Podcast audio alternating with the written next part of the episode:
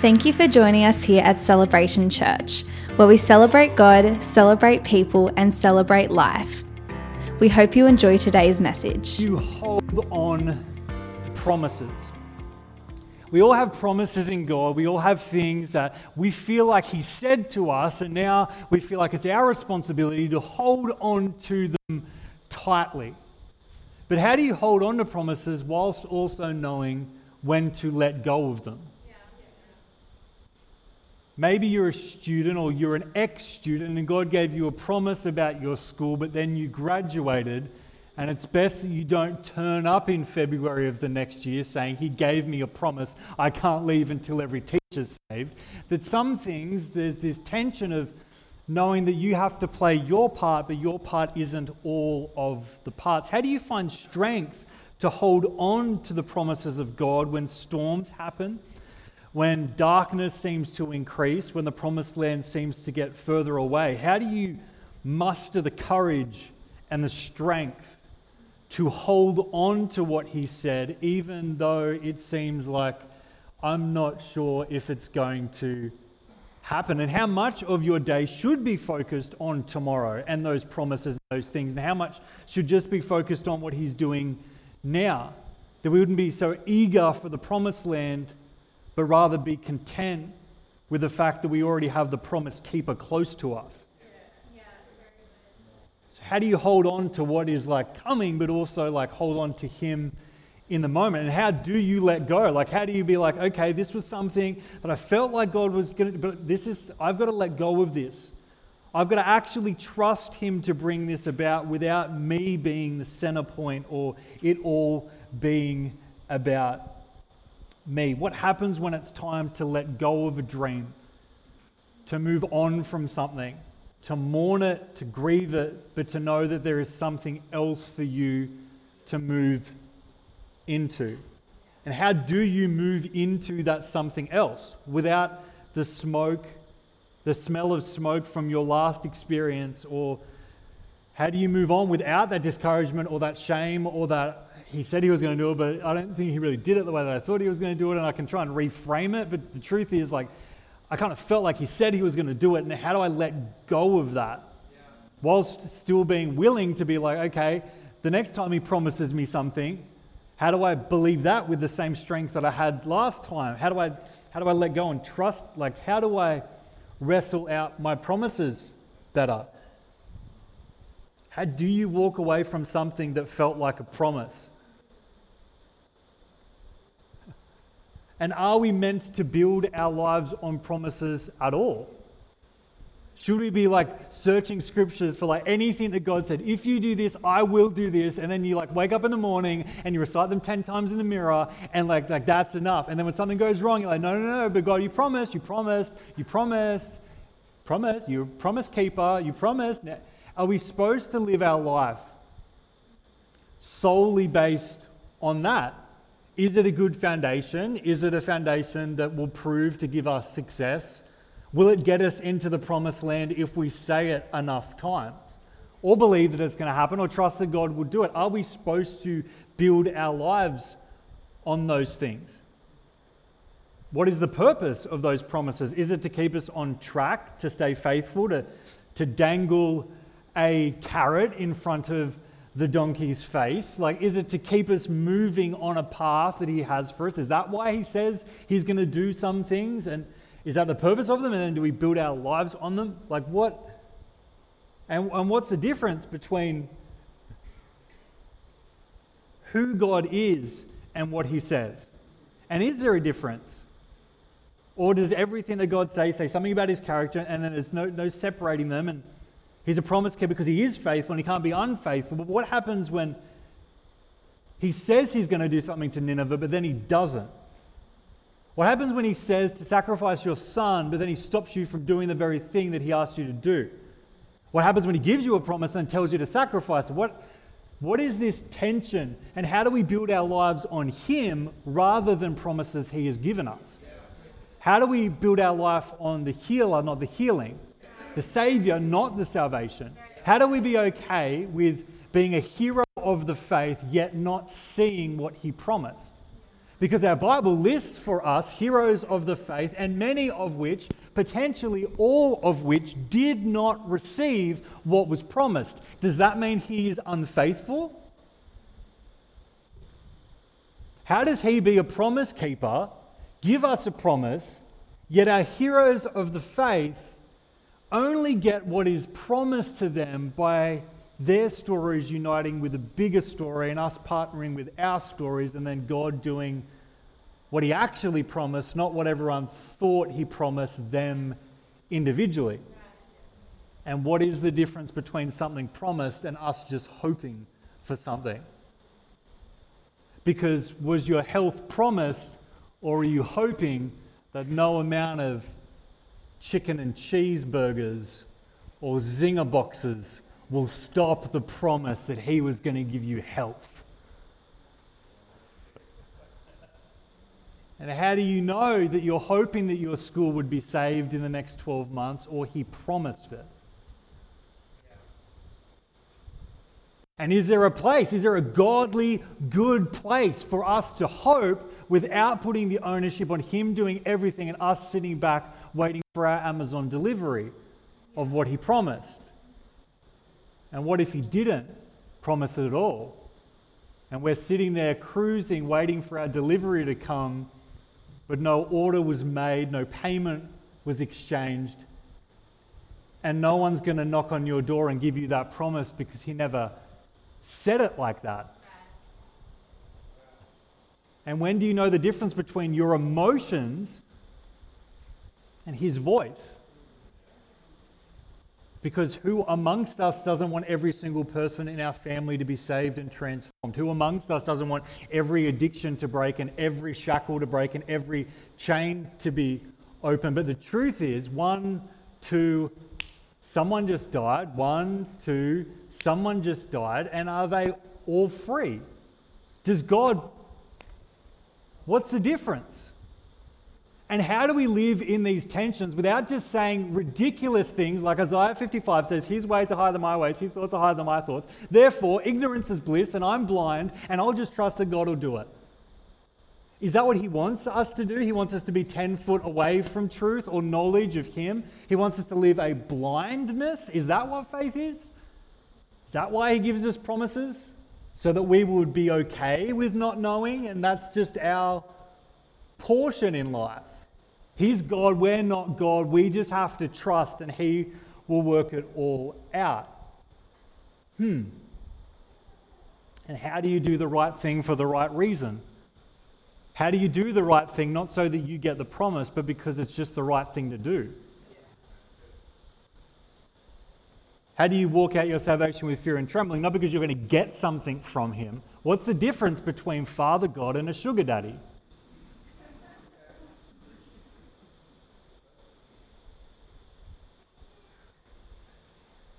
And if we hold on to promises alone, when the promise isn't kept, does that mean we get to like have a, have a tantrum? Have a panny, which is a, a panic attack? It's just lowering the clinicalness of it. So, how do you live a righteous life without expecting if I live a righteous life, then I get this? This is the trade. I'm faithful, you're faithful. I trust you, you make my path straight. I do this, you do this, God. It is a contract of two equal parties, and I'm not going to do my part if you don't do your part. How do you do the right thing for the right reason?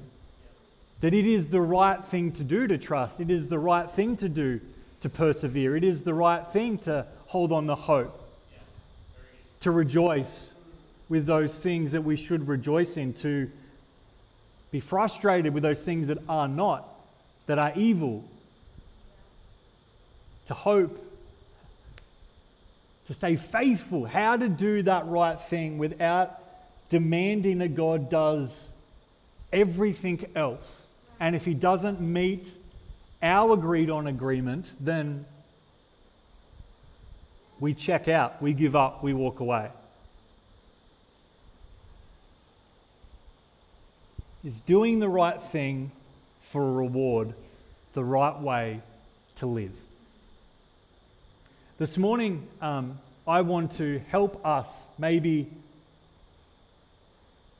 to think about the things that we hold on to as promises. And we all probably have things in this room. Some of us will be in this room holding on to the promise of a salvation of a family member or a friend. Maybe uh, you're holding on for a better job or a career that when you wake up in the morning you want to go to. You hold on to. He said it, he must do it now. Maybe we hold on to promises that is a prodigal son returning back to him. Maybe you hold on to promises of restoration or, or getting into uni or passing that test, or maybe you hold on to that partner that you feel like he's promised you, but you find yourself one more birthday single. Or maybe it's a promise of a child, but you're met with more tragedy. And we all have these promises and we all have this tension to live in of the things that we hope for or the things that we feel like He promised us, yet the day is what it is. And do we just deny it? Do we pretend that there isn't a reality in front of us? Do we pretend there isn't a storm for Him to calm or a sickness for Him to heal? Is that what faith is? Like, is that how we live? Like a little bit delusional through everything in front of us because we're from somewhere else. But if that somewhere else doesn't invade my every thought and change the way that I live my life, is that somewhere else, somewhere I'm even supposed to live as a Jesus follower? Or is heaven supposed to invade earth? Is there supposed to be an exchange? Is there supposed to be, how do I hold on to this promise? How do I believe for freedom from addiction or freedom from depression or free? How do I we all have these promises, but the question is how do we live in this tension between who we are today and what we hope for for tomorrow?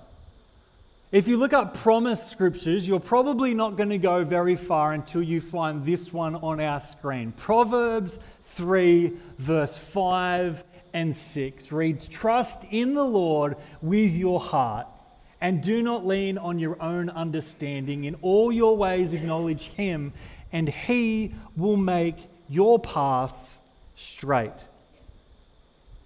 Who wants a straight path? And, and then we have this truth, and we grab a whole bunch of proverbs and we're like, this is a promise from God. I trust in Him with all of my heart. I don't lean on my own understanding. I acknowledge Him in all my ways, and He will, not He might or He could or He should, He will make my path straight. I, I don't know about you. I want promises like that. right? And I want Jeremiah telling me like his, his, his plans are to prosper me and to give me a hope and a future. I want to ignore what Jeremiah was actually saying and who he was writing to and what they were experiencing. And I want to grab it for me and be like, yeah, he's going to prosper, prosper, prosper. I don't want to talk about the, the exile or so, what is a promise? How do we have this type of trust? Holy Spirit, we ask this morning that you would help us to be people that trust you deeply. And I pray this morning that there would be a cut through of truth in the midst of this tension that I have just created in the room.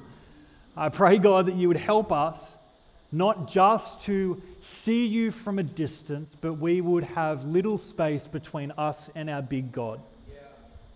I declare it again over our 2024 that we would have little space between us and our big God. Would you draw us close to your heart, close to your ways, close to your thoughts? And would we have little space between us and our big God? In Jesus' name we pray, Amen.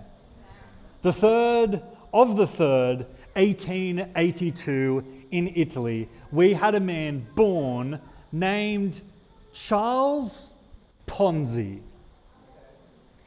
Now, you might be in this room and you might have heard this last name before, Ponzi, or you might have heard of a thing called a Ponzi scheme.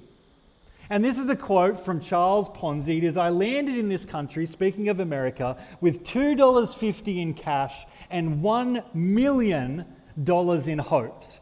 And those hopes never left me. Charles Ponzi is uh, famous or infamous for the creation of the Ponzi scheme. A Ponzi scheme, or the one that he founded, is he exchanged international stamps at a low price for a high price. And what he did is he promised his investors that he would give them 100% profit of their investment within 90 days. Delicious. Like, if anyone doesn't want to double their money in 90 days, they're not into cryptos or some other promise of amazing returns. And what Charles Ponzi did, and what a Ponzi scheme is, is it's, it is this huge offer of return, but the way that those returns are given is let's say that someone invested with me $1,000. The way that I give them their $1,000 return is I convince someone else to give me $1,000 and I take their, the new investor's $1,000 and give it to my old investor. I don't make any money. I don't really do anything at all. All I do is get a new person to give me money and I pretend that it is the profit that I give an old person. So the more people that I get on board, the more it appears that I'm able to deliver these amazing things. And Charles Ponzi, uh, in one year got 20 million US dollars invested in his Ponzi scheme with zero profits. And to give it context, today's $20 million is about $220 million Charles Ponzi got invested in his scheme. And it's interesting, this amazing quote from him, right? Like, I landed in this country with $2.50 and a million dollars worth of hopes, and those hopes have never left me. What a amazing promise, right? Like I'll double your money. We have scriptures that we quote much more than double. That if we give to God that man, we're going to get some returns.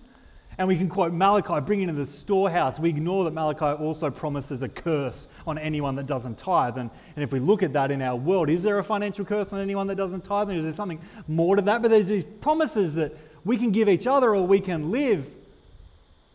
But I don't think God gives those types of empty promises. But I also don't think we get to say, You promised something, God, when He might not have.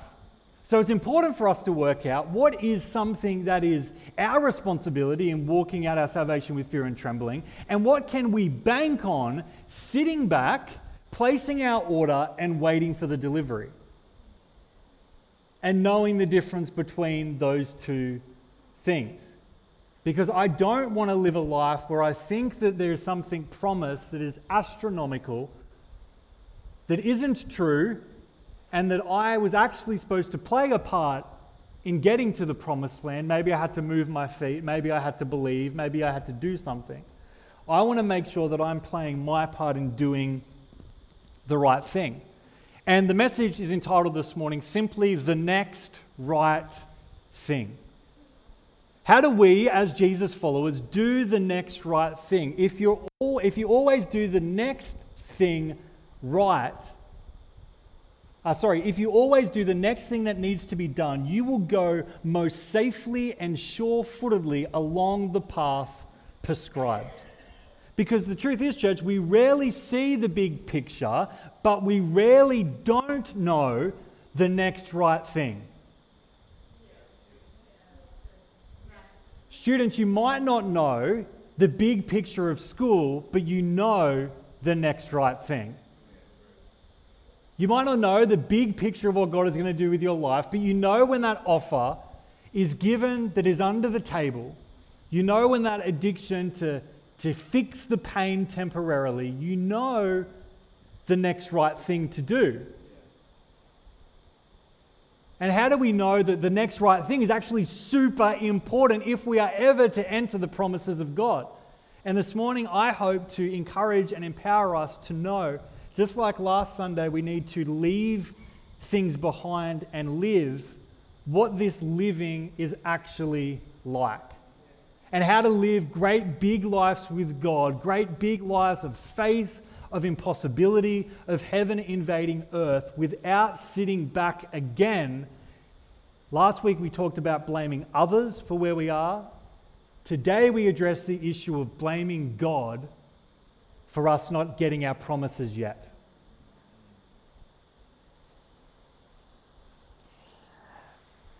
because we rarely understand that big picture, but the truth is, we rarely don't know the next right thing to do. So, the why of this morning of why the next right thing is important is simple and it's on our screen. Waiting patiently is not passive. And we're going to look at a scripture in a moment about someone that is a hero of the faith who waited patiently, but his waited patiently doesn't look like maybe we think waiting patiently looks. And a life of faith is not a life sitting down and waiting for your delivery. That a life of a Jesus follower is much, much more involved. There is much, much more transformation that needs to occur. And perhaps the reason why we have not entered the promise is not his inability to do it, it's our inability to let him do it in us first. So, let's look at a scripture and then be confused by it. Hey? Hebrews 6, verse 12 to 15. Hebrews was famously written by Priscilla or Paul. But you say Paul, I say Priscilla, because I just feel like the girls need to be the author of something in the New Testament. Hebrews 6, verse 12 to 15 uh, reads like this in the NIV. We do not want to become lazy, don't we? No, we don't. But to imitate those who through faith and patience inherited what has been promised. When God made his promise to Abraham, do we remember the promise to Abraham? Descendants, right? Like great big family. He was an old guy, right? His wife was even older, but she was beautiful. We'll get into that in a moment. Since there was no one greater for him to swear by, he swore by himself, saying, I will surely bless you and give you many descendants. And we have a verse here that I find difficult to swallow. And so, after waiting patiently, Abraham received what was promised. Abraham waited patiently. Abraham waited patiently. Did he? Like, no offense, Priscilla, but the way that I read this story, um, Genesis 16, verse 1 says, Now Sarah, spelt wrong, but you know, it is what it is. Abram's wife, or Abraham's wife, was born had borne him no children, but she had an Egyptian slave named Hagar. What a beautiful name. So she said to Abram, The Lord has kept me from having children. Go, sleep with my slave, Hagar. Perhaps I can build a family through her. Abraham agreed. to what Sarah said. So after Abraham had been living in Canaan 10 years, Sarah, his wife, took her Egyptian slave, Hagar, and gave her to her husband to be his wife. He slept with Hagar, and she conceived. Abraham waited patiently There's a quote um, from one of the richest men in the world. And the quote is um, you, can't, you can't have a baby by getting nine you can't have a baby in a month by getting nine women pregnant. Like you can't speed up the process by some, some trick around. You have to patiently wait for the birth of a child. You have to patiently wait for a promise to be given, but Abraham waited patiently. Was it the, like the 10 years? Was that, was, that, was that it? What is waiting patiently? Because if waiting patiently is don't do anything until, like Sarah gets pregnant, Abraham did not wait patiently. Hello, there was a baby. It was like, like And you can say, like, oh, no, that was Sarah. But you can do the same. Oh, that was Eve. Abraham, uh, Adam had nothing to do with it. Like, yeah, okay. Okay, sure. Sorry. No, no, no. Abraham, what? Abraham waited patiently like Sarah was impatient? Like, Sarah, Sarah didn't really like believe the promise, but did Abraham always like, you know, taking on his next wife? And I've got mixed feelings about Abraham, to be honest. Like the child sacrifice stuff, mixed feelings. The fact that his wife is so beautiful that when he goes to Egypt, he says, This isn't my wife, this is my sister, in case someone murders him to be with his wife. How beautiful is Sarah, by the way? Like, she's so beautiful. He's going around like, Nah, that's my sister. Please don't kill me to make her your wife. And it's not to protect her, right? Because that's my sister. What? Now have at it. Like, don't kill me. Like, what? I've got some issues with Abraham, to be honest, and I'm allowed to have a couple of them, right? Maybe you're like, affairs are cool. Like, I, I'm allowed to wrestle this out a little bit. And I'm allowed to know that I've got my own things, but I have never introduced my wife as my sister.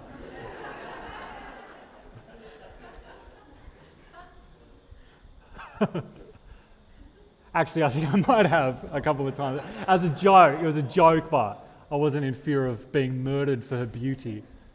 But she has introduced me as her brother in fear of being murdered for might. Okay. so we read patience sometimes as, as that sitting and waiting for a delivery. But if that's, if that's what it is, um, I don't know. And, and, and, some of the Hebrew words and Greek words for patience give us this imagery of abiding and waiting, like this long suffering, like this. But I want to give you some imagery that might help you actually understand uh, this, this word makroth umia, this Greek word, a little bit better than I sit back and then God does it. Maybe instead of uh, reading in his patience is us sitting there waiting for delivery. Uh, some better analogies is a soldier fighting with everything, knowing that victory will happen. Or maybe a better imagery is a, can- a candle with a long wick. You burn and you burn and you burn and you burn and you burn and you burn and you don't give up and you keep burning and you keep burning and you keep burning and you keep burning and you play your part in bringing light to the world around you. So it's a soldier with like a sword in their hand fighting for a field that they value so much that they will give it everything that they have, knowing that they're on the winning team, knowing that the victory is sure, yet they want to play their part in the massacre. they want to play their part in the great victory. They want to say to Goliath, I'm not a dog, you're a dog. We're going to change this story. I'm on the God, I'm on the side of the God that is invincible in battle. They want to fight that way. It's someone not getting angry or blaming their circumstance. Instead, they are so busy being faithful. And this morning, I am not going to unpack I, why I think Abraham was faithful. What I do want to suggest to us is this faithfulness involves, patience involves, waiting involves great action.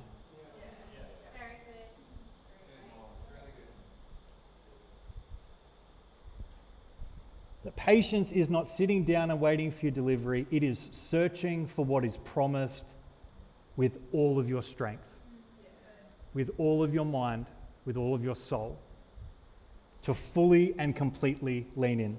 Let me give you two hows this morning of how I think we can be people that do the next right thing. Are you with me this morning? The first thing is this leave blind faith for real faith. Leave blind faith for real faith. Uh, 2 Corinthians 5, verse 7, gives us this, uh, this imagery. Uh, we live by faith and not by sight. So we think that, uh, okay, live by faith and not by sight. So if, if I'm not living by sight, faith must be blind, bit of, bit of logic. Hmm, if faith is blind, if my whole goal is to just kind of trust that God is doing anything, does he want a little bit more relationship than just like, oh, yeah, yeah, yeah, yeah he's going to do it? Does he want something a little bit deeper? Does he want people to actually really believe that it's going to happen? To be assured of what you hope for and certain of what we do not see? And is that just like a nod of the head, or does he want something much, much more involved? Because blind faith is I trust that my delivery is coming. Real faith is I trust that God is near and empowering me. Real faith results in my faithfulness. Real faith results in my faithfulness. Real faith results in my faithfulness. If I have faith for something, then I better do everything in my power to bring heaven to earth. That if I have faith for my family to be saved, then I better do everything in my power to point to King Jesus. If I have faith to my health to be good, I have to do everything in my power to get me there. Because blind faith isn't real faith. It is moving from seeing natural things to seeing supernatural things first. So, James 2, verse 17 uh, says this. If you got your Bible, you're allowed to turn with me to there. 2 verse 17 uh, says this In the same way, faith by itself is not accompanied by actions is dead. But someone will say, You have faith, I have deeds. Show me your faith without deeds, and I will show you my faith by what I do. You believe that there is one God, good. Even the demons believe that and shudder. You foolish man, do you want evidence that faith without deeds is useless? And then it goes on to list one of these exploits of Abraham of putting actions to his faith. Blind faith says, I don't really know anything like it's a trophy. We quote things like, uh, His ways are higher than my ways, His thoughts are higher than my thoughts, like Isaiah, right? I'll, I'll get it. Isaiah 55.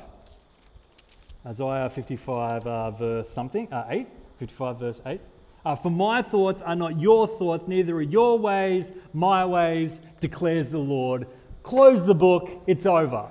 Anytime that there's anything, that a thought or a way that I don't understand, I just have to say, well, God's ways are higher than my ways, his thoughts are higher than my thoughts. Oh no, the Bible has some more verses about that. Verse 9 As the heavens are higher than the earth, so are my ways higher than your ways, and my thoughts higher than your thoughts. As the rain and the snow come down from heaven, and do not return to it without watering the earth and making it bud and flourish so that it yields seed for the sower and bread for the eater. So is my word. It comes out of my mouth and it will not return to me empty. It's not an invitation to say his thoughts are higher than my thoughts and his ways are higher than my ways. Ignorance is bliss. It's an invitation for his word to change you. That his thoughts are higher than my thoughts, therefore I want his thoughts. His ways are higher than my ways, so I want his ways. It's not God works in mysterious ways. It's if they're a mystery, I want to know the mystery. The pursuit of knowledge is not an ungodly pursuit. Blind faith is not a trophy. There is a difference between being childlike and being juvenile. That if something doesn't happen, you just quote Job and you're like, well, you know, where was I when the earth was formed? Pursuing knowledge and wisdom and his ways and his thoughts is how we help his word not return to him void. It's void if he said it and we're like, mm-hmm, yeah, he'll do it. His thoughts and his ways, he'll do them. Void.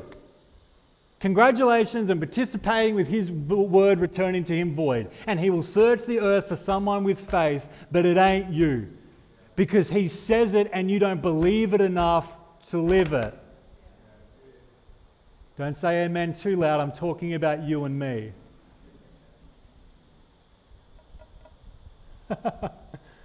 There's a quote about Pentecostals that we have the right spirit but the wrong scripture.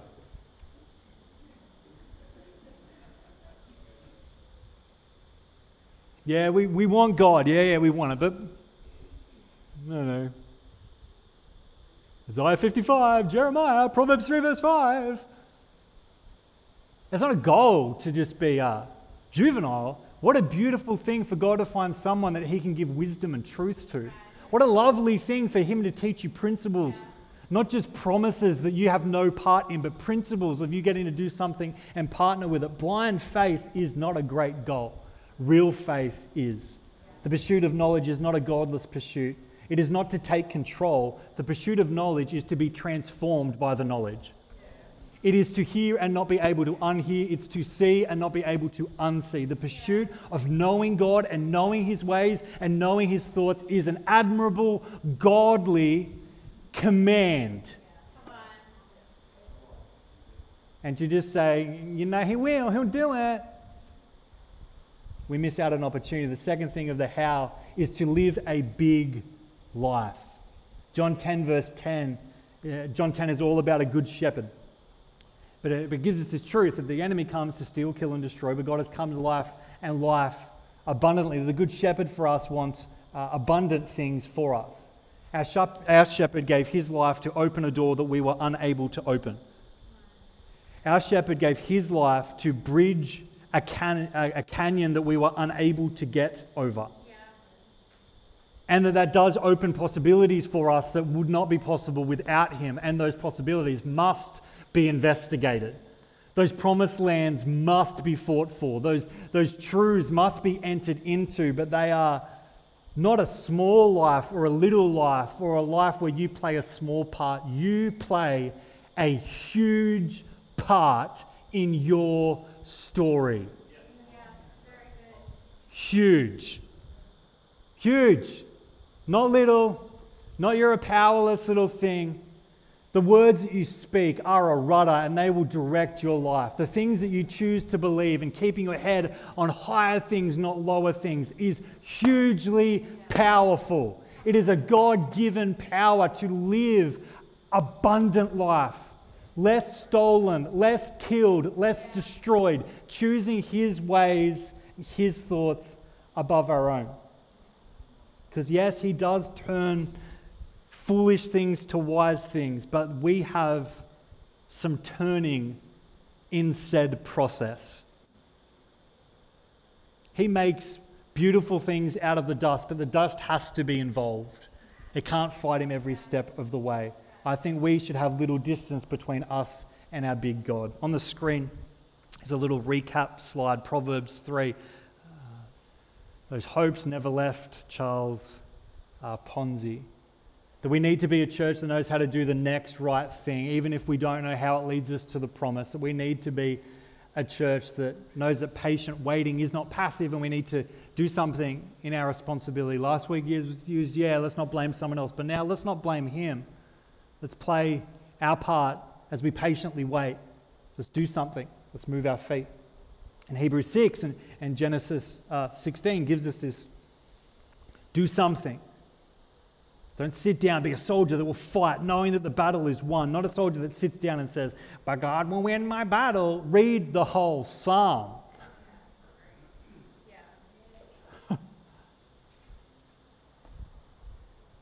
so, how do we do it? We live, how we leave blind faith to live in real faith. And we get involved in it, we get our hands dirty in it, we wrestle some things out. If His thought and His ways is not our thought or our ways, we let go of our thoughts and our ways. And not just say, I don't know, but He knows. I don't know. Show me. Reveal to me. Show me. Show me your plans and your purposes. Show me. And yes, they're lofty. And yes, I struggle to comprehend, but I will pursue you and I will know you, God. I will not know you and do things at a distance from you and act like that's it. I will know you. I will be known by you. I will be close to you. Because yes, you're a big God, and yes, you can do it without me, but I'm going to get nice and close. There's going to be little distance, and when you speak, I will do, and we will see great things.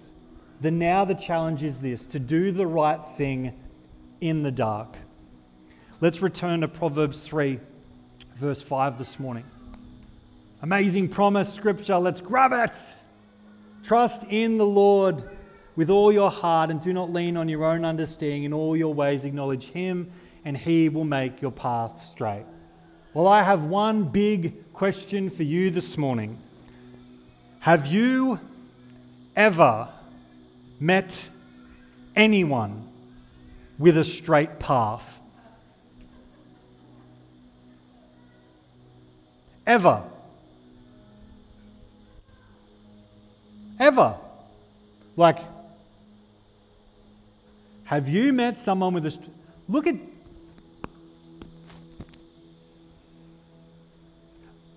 Look at Jesus. Some dumb fishermen, teenagers.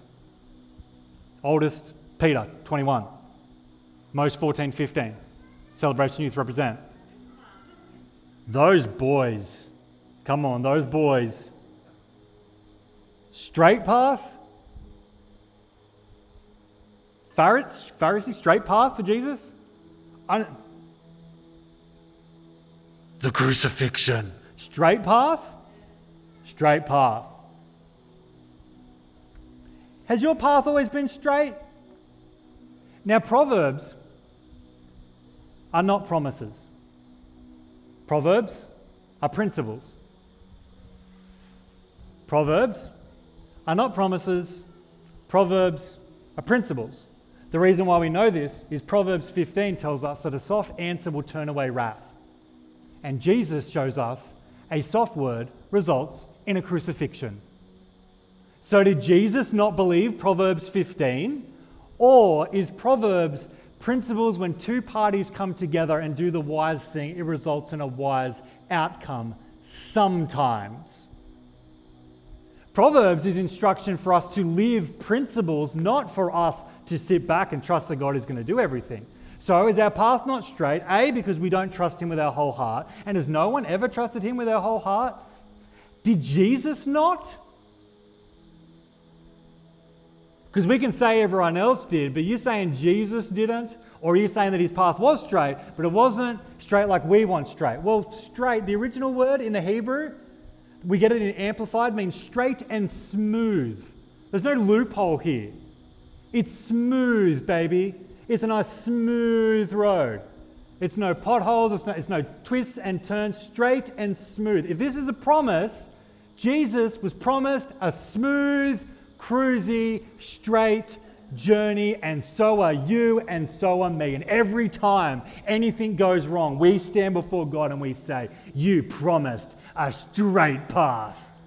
Shut the mouth of that annoying person at my work. Shut that bill that I signed. Shut that credit card statement that is making me pay that thing. You promised me a straight path. No, it's a principle. It's I'm going to choose to trust God with all of my heart and all of my mind and all of my strength. That is the principle. Yeah. And if I kept that up completely,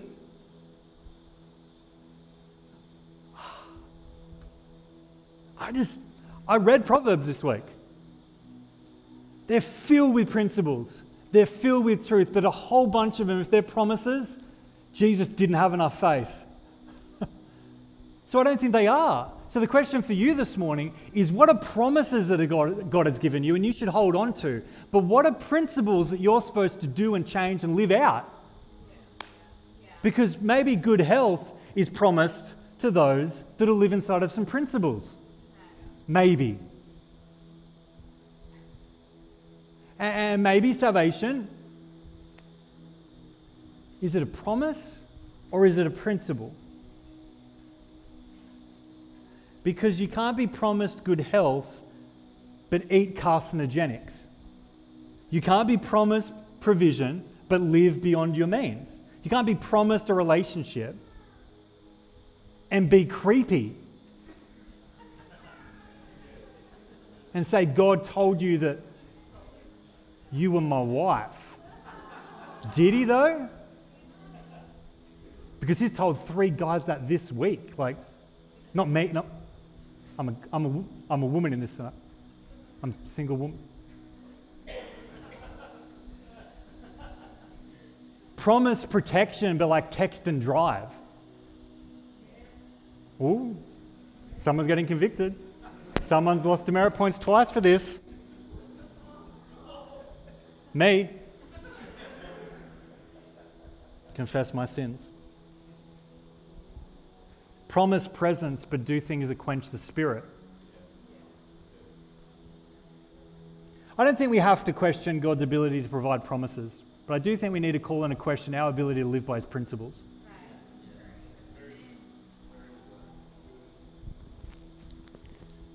Here's a principle uh, Matthew 28 make disciples. Uh, most of the things that need to work out in your life will work out if you disciple someone. It's a principle. It's a principle to be obedient to. Yeah, come on. So disciple someone. Will it always produce a Billy Graham? Like, is that what you promised? No, it won't. Will they hurt you? Yeah. Oh, yeah, yeah. Will it be hard sometimes to have enough margin to give someone else? Yeah, yeah. Is it a principle you should live by? Yeah.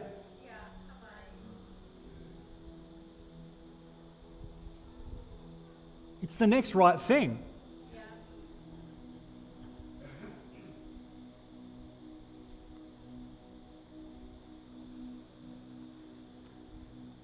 This is the next right thing. If he says, um, This is my spot in the play of my life, and these are my lines, this is where I stand, and this is what happens, I will play my part even when the spotlight is on him that I'll do the right thing in the dark, that I'll work on things that no one sees in the hidden place.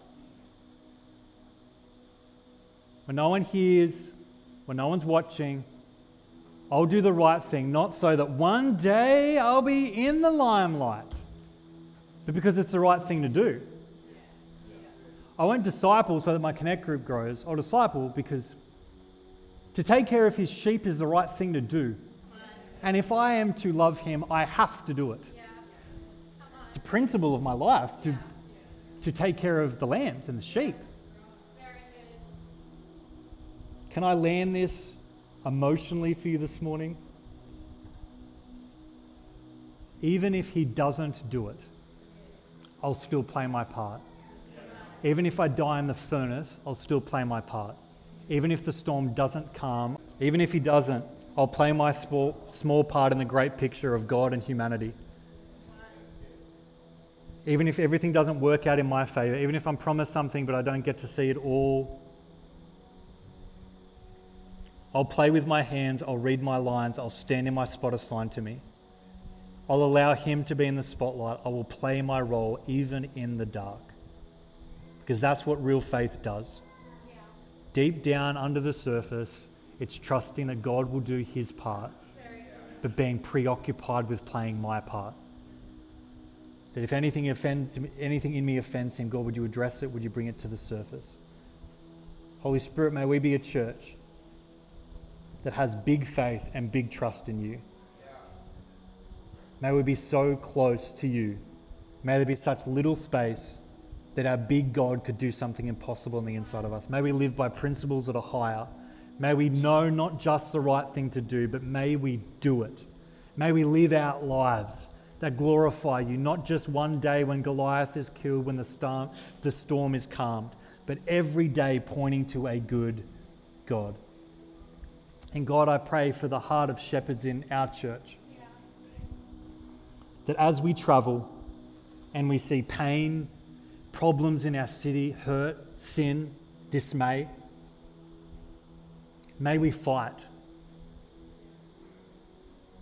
May we not wait for you to bring a revival. May we bring a revival as we're revived through our inaction and laziness, as we're revived from our lack of faith, as we're revived from our addictions, as we're revived from our apathy and empathy, uh, sorry, our apathy. May we be empathetic towards your vision for our city and our family. May we be a church that sees great need and does the next right thing. Church, would you stand with me this morning as we close? If you're with a significant other, a family member, or a friend, why don't you chuck a hand on a shoulder or a hand on a hand? Let me pray for you this afternoon, this morning, this morning.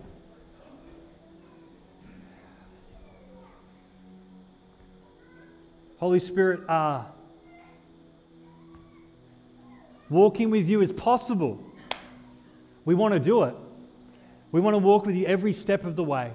We don't want our life to just be one miracle to the next. We want our life to be the miracle of walking with you. That our life was written in your book.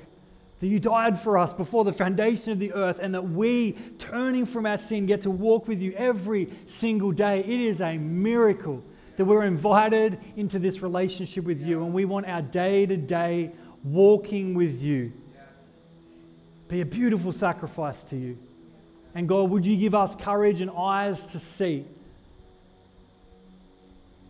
the next right thing to do? Knowing that we might not even see the promise, but we played our part in making the promise possible. May we do the right thing for the right reason in the dark to glorify you. And I pray this week, leading up to Testimony Sunday next Sunday, would you help us to stop and to reflect and to celebrate loudly and testify to your hand being involved in our day to day?